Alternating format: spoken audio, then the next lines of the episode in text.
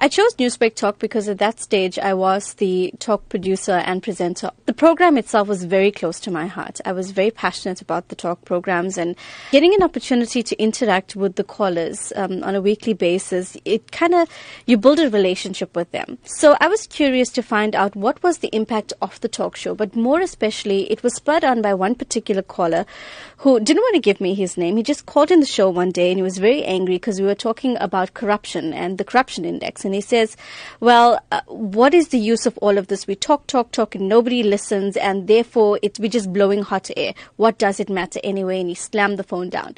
So it got me thinking, what's the point of it? Why should we continue conversation? Does it have a resounding impact or does it end, you know, when the program ends? Uh, do the conversations, for example, continue around dinner tables or around the braai stand, for example? Talk to us about some of the research methods you used and the interaction you had with callers in terms of, as you say, extracting that information for your thesis.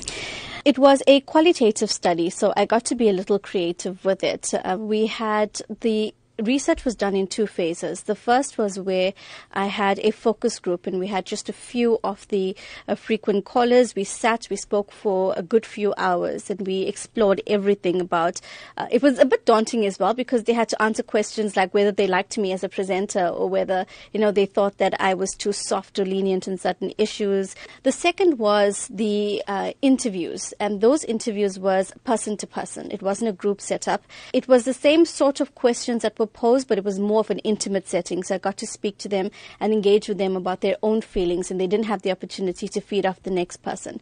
So those were the two stages, and then all of the data was collated, and we were able to find the emergent themes. And what was interesting about the themes is that everybody who was part of the group, they all agreed that Newsbreak had a resounding impact on their own lives the aim of the thesis was actually to find out just that. At the end of it, what do you think is the impact of Newsbreak Talk on communities, on communities that we service?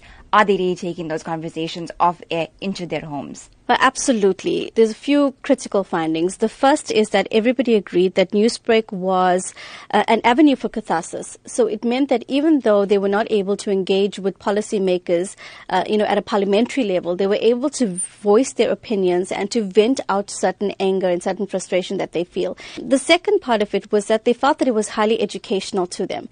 The third was that a lot of them felt as if their opinions would change based on uh, the fact that they were able to hear hear what other people thought or other communities thought. It gave them a new perspective on issues that they thought were very black and white to them. They felt as if they were being listened to.